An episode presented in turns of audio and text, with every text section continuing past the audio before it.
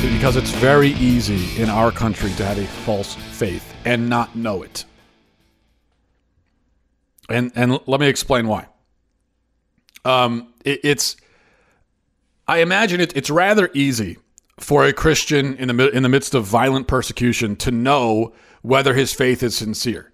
And I mean easy only in the sense that the test is simple. More than likely, anyone who claims a belief in Christ, a love of Christ, despite knowing that such a belief may bring immediate death to him and is certain at the very least to result in great suffering, that person must actually hold that belief and have that love. And this, I think, is, by the way, one of the most convincing rationales, uh, logical proofs that you can provide for the New Testament.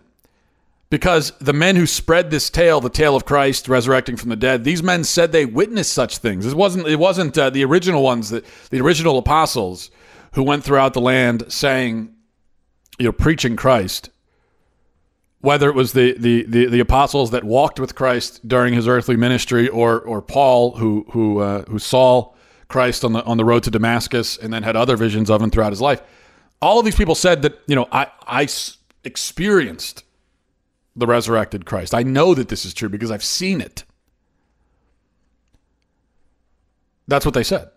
Now, why why would they make up such a lie knowing that it would almost certainly result in persecution and death? It, it, it defies logic. Many men have died for lies, uh, but nobody will die for what he knows is a lie.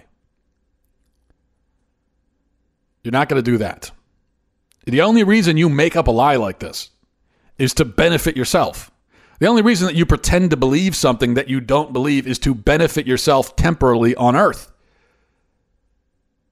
Uh, the reason why you would pretend to believe something you don't believe is is uh, is uh, to escape persecution, not to put yourself in the midst of it.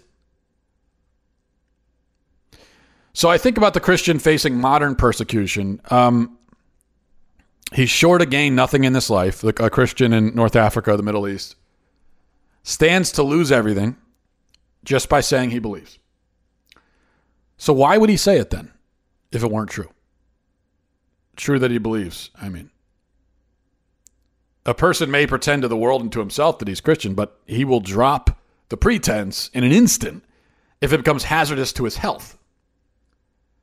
He'll drop it for reasons much less severe than that, in fact. So Christ tells us what genuine discipleship looks like. He says, Whoever wants to be my disciple must deny themselves, take up their cross daily, and follow me. Daily. Every day You take it up again.